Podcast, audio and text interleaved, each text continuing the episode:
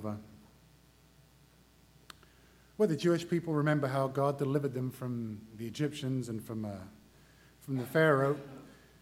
And they remember every year, this was, I'm not exactly sure how long, but probably between four and six thousand years ago, that they still remember this day and that event in their lives every year without fail, when they instructed by God to take the blood of a lamb and spread it over their lint, over the doorframe, so that the angel of death might, as it were, pass over their house, and that those inside would be spared. And I love symbols, and I love uh, the symbolism that's in the Bible, and it's just repeated time and time again. All of the, uh, a lot of the, a lot of the stories follow the same symbols, and uh, just they just celebrate, and it's in, it's enforced over and over, the uh, the symbolism that God has. And it, as it is with these symbols, they're very representative of the Passover. And as the Israelis, or the Jewish people, are thankful that God delivered them in the Passover, what, that was a one-time deal. It was just the one time God delivered them, and then the Pharaoh set them free, and they were managed to escape Egypt. But these symbols represent not just a one-time deal, but a permanent, everlasting deal. And it's an everyday deal as well. And how much more thankful should we be for these symbols that, that Jesus, he was the Lamb of God in the same way that they had to sacrifice a lamb. Jesus sacrificed himself, and his blood was shed for us that we might be spared, and we have the eternal saving. And it's not just a one-time deal, it's, it's, it's every day, and it's forever. And how thankful we should be of that. So if the guys could come forward, I'll read from First Corinthians twelve, verse twenty-three. For I received from the Lord that which was delivered to you, that the Lord Jesus, in the night in which he was betrayed, took bread. And when he had given thanks, he broke it and said, This is my body, which is broken for you. Do this in remembrance of me. In the same way, he took the cup also, after supper, saying, This cup is the new covenant in my blood. Do this as often as you drink it in remembrance of me. For as often as you eat this bread and drink the cup, you proclaim the Lord's death until he comes. And Father God, I want to thank you that your plan was to use your Son to save us all. Lord, I want to thank you that you were willing to give up your Son. And Jesus, I want to thank you that you were willing to come and be broken for us, that your blood was shed for us, that we might have a permanent and everlasting covenant with you, and that we are saved by your grace and your love. And Lord, I just pray that as we take these emblems now, we'll be thankful of the sacrifice that you made for us. In Jesus' name, amen. Amen.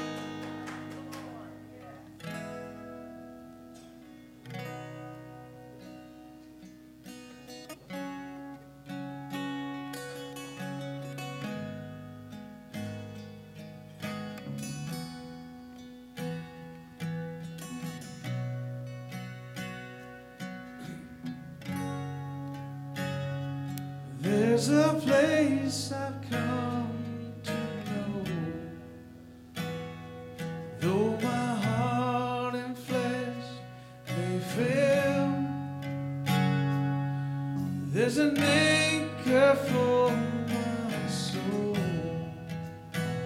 I can say it is well.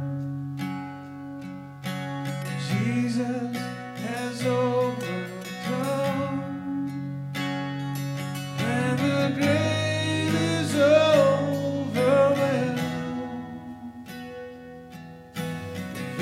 Only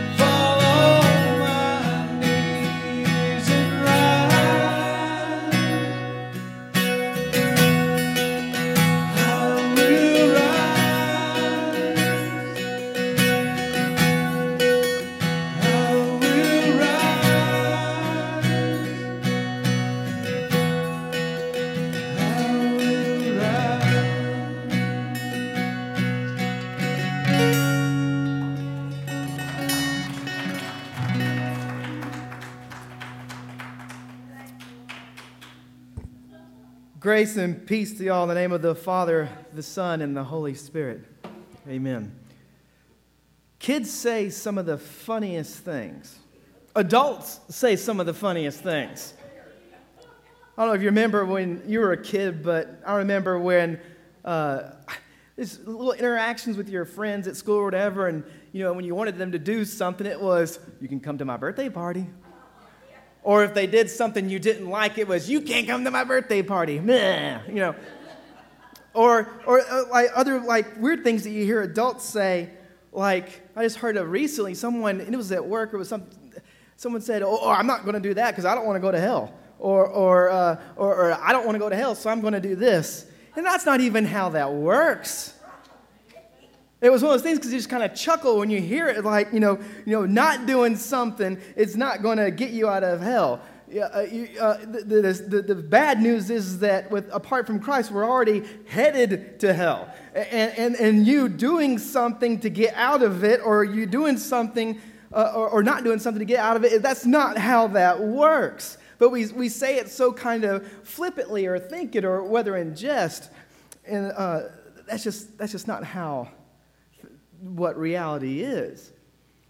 Or other things, and this, this will tie into the message, but the other day, and it, and it was specific for me, but I was thinking, like, what if I, you know, uh, in this scenario, didn't have certain things like, can you imagine, have you ever left your wallet at home, or and you're out somewhere, you're at work, and, and you're hungry, and you're like, man, I don't, I don't got no money on me, and I'm not about to ask somebody, you know, for, for money or whatever, I'll just, you know, You know, won't even worry about it or whatever. And, and then you see something or someone tells you, hey, did you hear?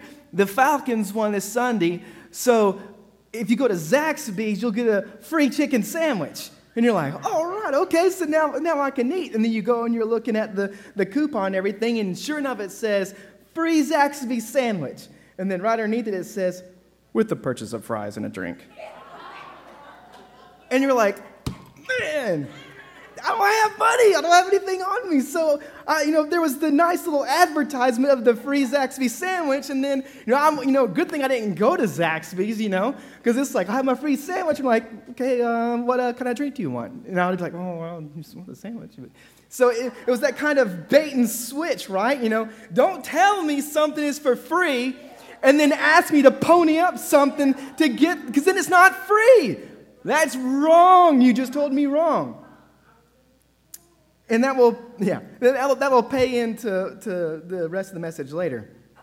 Uh, the series that we're still on is the series that uh, I titled Crucified with Christ. Uh, the title for today's message is Rest in Peace. And the scripture passage we'll be reading from today is Acts chapter fifteen. And where we left off last time was in Acts chapter thirteen. We were with Paul. They preached the gospel in Antioch, and they received a mixed reaction. And it's funny how there's always a mixed reaction, it seems, whenever the gospel is preached. Because in the same two extremes or same two mixed reactions are still, for the most part, are given today. Whether or not they're voiced, they're, sometimes they're stirring in here. And those mixed reactions are, the self-righteous will place qualifications on the gospel. And it's funny how that the qualifications that they place in the gospel are always qualifications that they think they can keep. You notice that? And they will be angry if the gospel is offered to sinners with no demand for anything in return. And then the other reaction is usually the brokenhearted, those who are already brokenhearted over their sin, and brokenhearted over not having any, or believing they don't have any favor with God, will be overjoyed at the good news as it hits their eardrums. For faith comes from hearing the message, and the message comes through the word of Christ. And for the deliverer of the good news, the self-righteous will want to kill you, and the brokenhearted will want to kiss you. Because why, why, why is self-righteous so upset? Because It, you know, they start asking questions about, you know, what about what I did? What about my offering to God? Why will God accept my brother's offering and not me and what I give to him? We've heard that many times in scriptures. And the first time we read about it was between Cain and Abel. Remember Cain? He was mad that God didn't accept his offering. Why did God accept my brother's offering? He was mad enough to kill his brother, and he did. What do you mean God doesn't want my obedience to the law and living more immorally than my neighbor? What do you mean that all of my years serving him is unacceptable tribute in order to receive my wage of eternal life? What do you mean he just gives it freely to scum with no strings attached? Beware, old Adam will demand and will cringe at the idea of unmerited favor and an offering of, well done, my good and faithful servant, to the one who old Adam judges as bad and unfaithful. So what happened in Acts fourteen? I kind of skipped from thirteen to fifteen. Did y'all catch that? fourteen, the same thing happened to Paul and Barnabas in Antioch of Pisidia. The same thing happened to them in Iconium, which was in chapter fourteen. They preached the gospel. Many believed. Some who are unbelieving are angry enough to kill. So they go to Lystra and Derbe and preach the gospel there. Heal a lame man. They get mistaken for Hermes and for Zeus. Some Jews from the previous towns show up and convince the crowd to stone Paul. He survives the stoning and goes to Derbe with Barnabas to continue to preach the gospel. They then they make their way all the way back to where they originally were commissioned to go on this trip, the church in Antioch, and encourage, set up, and minister to the disciples on their trip back. When they arrived and gathered with the church in Antioch, they gave a report of everything God had done with them and how he had opened the door of faith for the Gentiles. So what happens next? And that's where we're at. Acts chapter fifteen, verses one through twelve. Some men came down from Judea and began to teach the brothers, unless you are circumcised according to the law handed down by Moses, you cannot be saved. Because this brought about a serious argument and debate between Paul and Barnabas and these men, they appointed Paul and Barnabas and some other men from the church to go up to Jerusalem to see the apostles and the elders concerning this controversy. After they were sent on their way by the church, and as they passed through both Phoenicia and Samaria, they described in detail the conversion of the Gentiles and brought great joy to all the brothers. When they arrived at Jerusalem, they were welcomed by the church, the apostles, and the elders, and they reported everything God had done through them. But some of the believers from the party of the Pharisees stood up and said, "It is necessary to circumcise the Gentiles and to command them to keep the law of Moses." The apostles and the elders gathered together to look into this matter. After there had been much discussion, Peter, oh, so Peter was there. Peter stood up and said to them, "Gentlemen, brothers, you know that some time ago God made a choice among you, that through my mouth the Gentiles would hear the message of the gospel and believe. God, who knows the heart, testified on their behalf by giving them the Holy Spirit exactly as he gave him to us. He also showed that there is no distinction between us and them, cleansing their heart by faith. Now then, why are you testing God by putting on the necks of the disciples a yoke which neither our fathers nor we have been able to bear? On the contrary, we believe that we are saved in the same way they are, through the grace of our Lord Jesus." The whole assembly fell silent and listened to Barnabas and Paul, who reported all the signs and wonders God had done among the Gentiles through them. May God add a blessing to the reading of his word. Amen. See, the Pharisees, they banded together to make sure that no one slipped by Mount Sinai on their way to Mount Calvary. Did you catch that? Sure, you can come to Jesus, but hold on. You, can, there's, you got to make sure you do all this, do all that before you can come to him. The Jews and Gentiles up to this point view Jews as, the God's, as God's chosen people. The ones with the promise and the Gentiles are not chosen, not blessed, no promise from God. They just, they're just out of luck. In verse fifteen one, we see a delegation from Judea tells the Antioch Gentiles, they must fulfill the Old Testament law and be circumcised in order to be saved. And then later on we read in chapter fifteen that at the council that they went to in Jerusalem, Pharisees rose up and said the same thing. The problem with this is that this is directly contradicting what the gospel actually is. And if you notice what Peter said in his response back, See, when you make a law statement, you'll get a law answer back. When you ask a law question, you'll get a law answer back. That's what happened to the rich young ruler. Oh, Jesus, what must I do in order to inherit eternal life? That was a law question. So Jesus gave him a law answer. Okay, go sell everything you own and give it to the poor. Well, the rich young ruler left. See, the right response would have been, I can't do that. I'm not able to do that. I tap out. I can't fulfill that. What else you got? I'm, I'm hopeless. There's nothing apart, there's nothing in me that I now can do to deliver on that command. What else you got? Or better yet, if that's what I've got to do to inherit eternal life, I throw myself upon the mercy of the court. Have, have mercy on me, a sinner. And that's when the gospel swoops in. Is when you have no hope in yourself, and the only hope you have is Jesus Christ.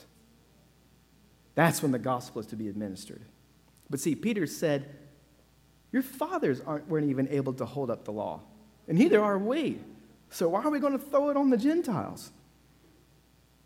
It is such a big deal that this promise is being made to the Gentiles. And it is such a big deal that the Pharisees are trying to change it because they're changing the gospel altogether and bringing self-justification in a watered-down law through the back door, which is no justification, no salvation, and it's not the gospel. When Peter gave his speech, he made it He made it known and he confirmed what Paul and Barnabas were preaching, that the gospel is also for the Gentiles. That the Gentiles are also given and they receive the Holy Spirit in the same measure as the Jews, making no distinction. He, God, purified their hearts by faith, by faith and not the law. This is huge because for the first time ever, the Gentiles are now hearing that they have a future. Up to this point, the Jews were only God's chosen people. Now, on the account of Christ, Gentiles can be and are God's chosen people as well. Verse ten, now then, why are you testing God by putting on the necks of the disciples a yoke which neither our fathers nor we have been able to bear? Moses' law was of little effect among the people, so why yoke the Gentiles with a requirement of law? The law here does its job to the Pharisees. The law increases and exposes sin. God did not give the law so that man would be made righteous by it. That's not what the law does. That is not why God gave the law to man. God gave the law to man to expose sin and to increase it to death, so that we would be dead and know why we could not escape death, having no hope and realizing that we do not uphold the law. Verse eleven, we believe that we are saved in the same way they are, through the grace of our Lord Jesus. So wait, we're dead? The law increases everything to death? That's the law's work? Well, what does that mean? Where does in the Bible does it say? What does that mean for us who are in Christ? Galatians two twenty. I have been crucified with Christ, and I no longer live, but Christ lives in me. The life I am now living in the flesh, I live by faith in the Son of God, who loved me and gave himself for me. My fellow Christians, we're dead. And that's good news.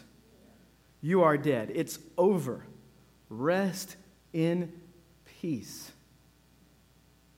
The law has no work to do on the Christian in that particular sense, because the law comes to kill. And if you've been crucified with Christ, the law's work is done, because it was done to Christ, Christ on our behalf. And it is Christ who lives in you. The life that you now live in the flesh, you live by faith in the one who you were crucified with. Apart from Christ, there is only death. United to the one who died in your place, there is life, eternal life. To nullify the grace of God is to think that you can now manage the law. If you think that you can manage the law and work righteousness for yourself, you nullify the grace of God. Have you heard that expression before, falling from grace? It's not referring to doing something, sinning something, doing something horrible when you fall from God's grace. It's thinking that you have to do something in order to obtain it or in order to keep it. You fall from grace when you look for you rather than Christ. That's what falling from grace means. All of your sin, all of my sin is with Christ. Therefore, his crucifixion is mine, his death is mine, his resurrection is mine. Maybe you're asking, how? How can this event of the cross in the past, where's that tangible for me now? Where's that tangible for us now? Is there anything right now that we have that can comfort us? If we are truly dead to the law, what does that mean now? That, does it mean now that we can go sin and do whatever we want? Romans six, verse one through eleven. What shall we say then? Shall we keep on sinning so that grace may increase? Absolutely not. We died to sin. How can we go on living in it any longer?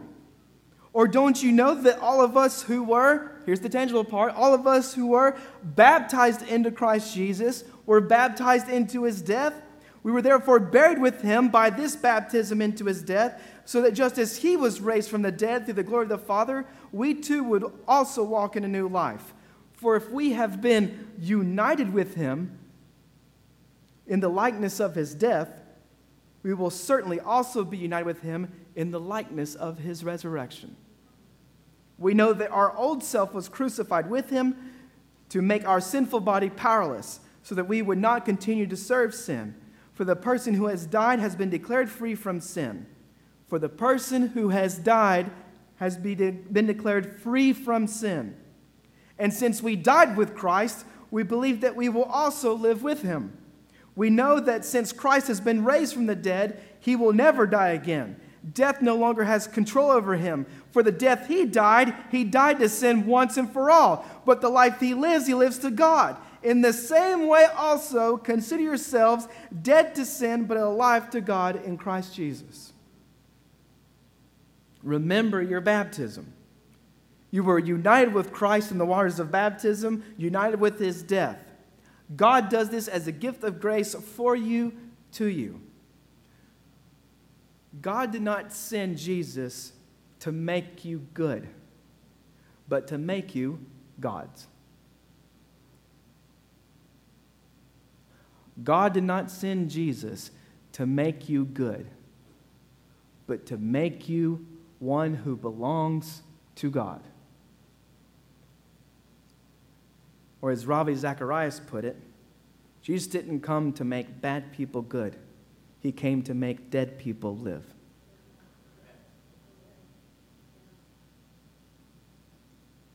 A few final observations. As I mentioned in the beginning, there is no take back on God's promise. This, you can come to my birthday party, you can't come to my birthday party. That's not how God's promises to us work. When he makes a promise to his children, it's final. He means it. When he makes a promise and says, I will never leave you, I'll never forsake you, he means it. When he says, you will be where I, where I am, you will be one day also, he means it. When he says we are united with him, he means it. Rest in peace.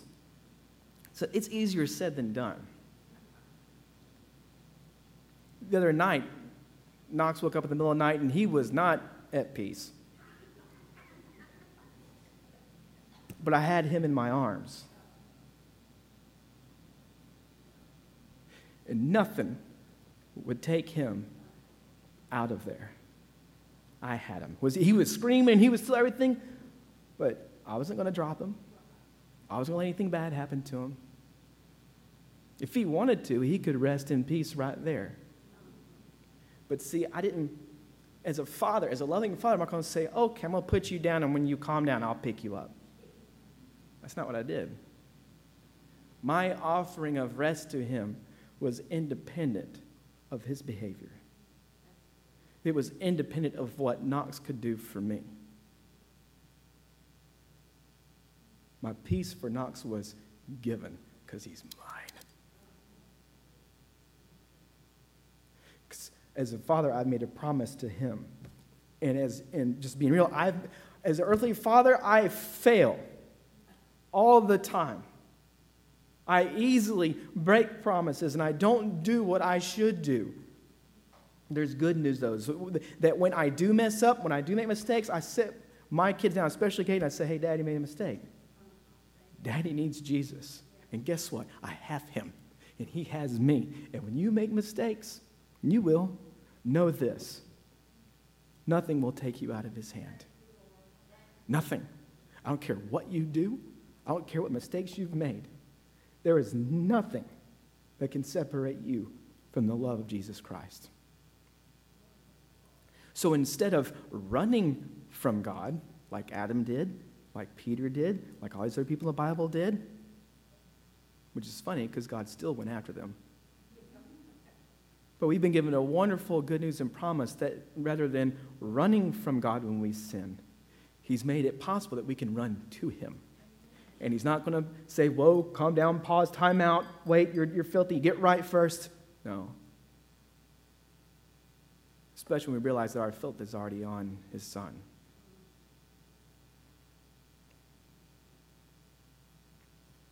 Christ makes all things new. The good news is this. The old covenant said that only the Jews were God's chosen people.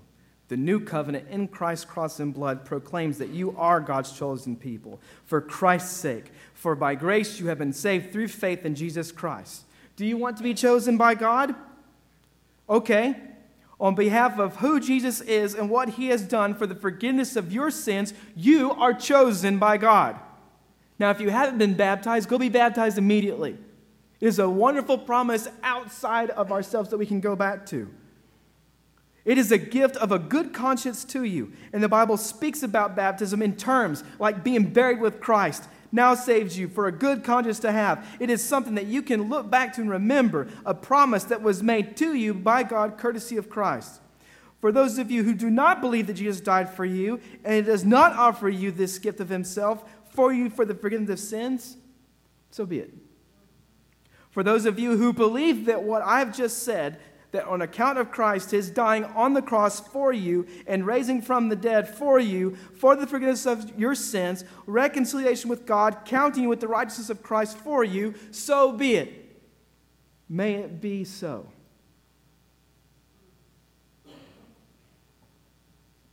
As the team comes forward,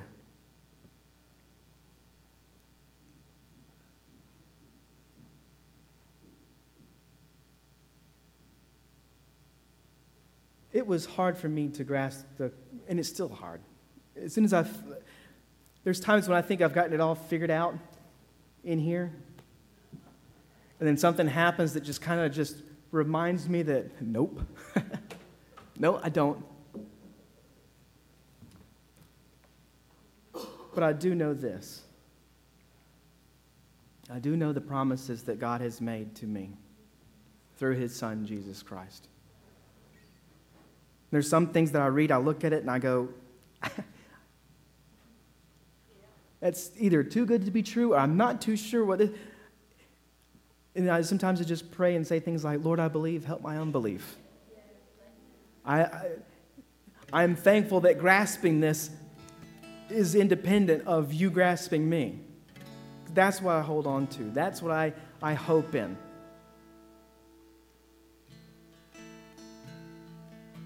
Jesus, if you say that I've been crucified with you and all my sin is back in your tomb, so be it.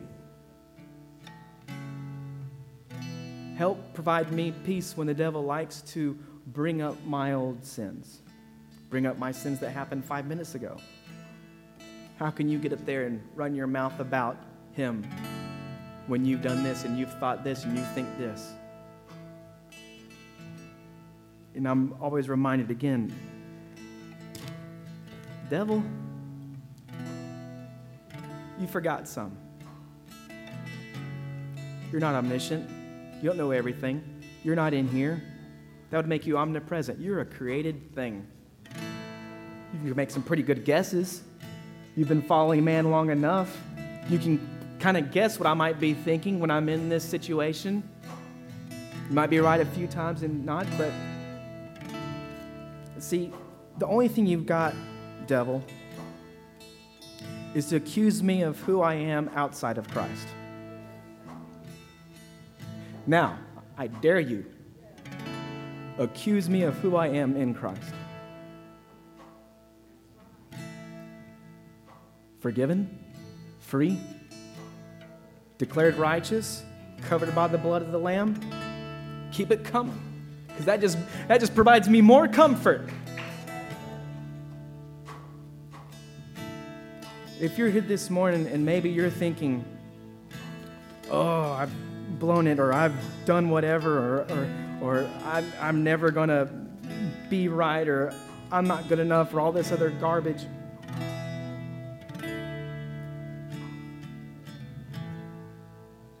You're exactly who Jesus died for.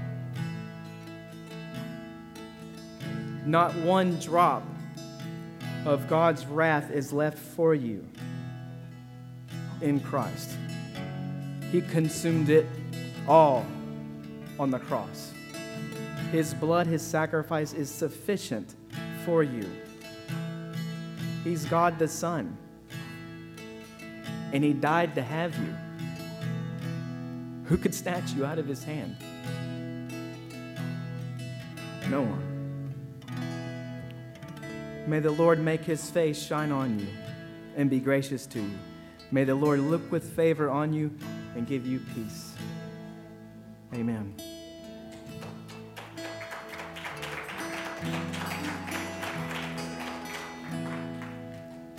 Now we're going to have a time for prayer. For those of y'all who need to leave, you're dismissed. Please leave quietly. But for those of you who do want to come forward for prayer, we're here to pray with you. Thank y'all so much for coming this week. And I just pray that through this week, and, and it will come, you'll have those moments of, like we've been kind of talking about today, worry, despair. We can rest in peace because of what Christ did.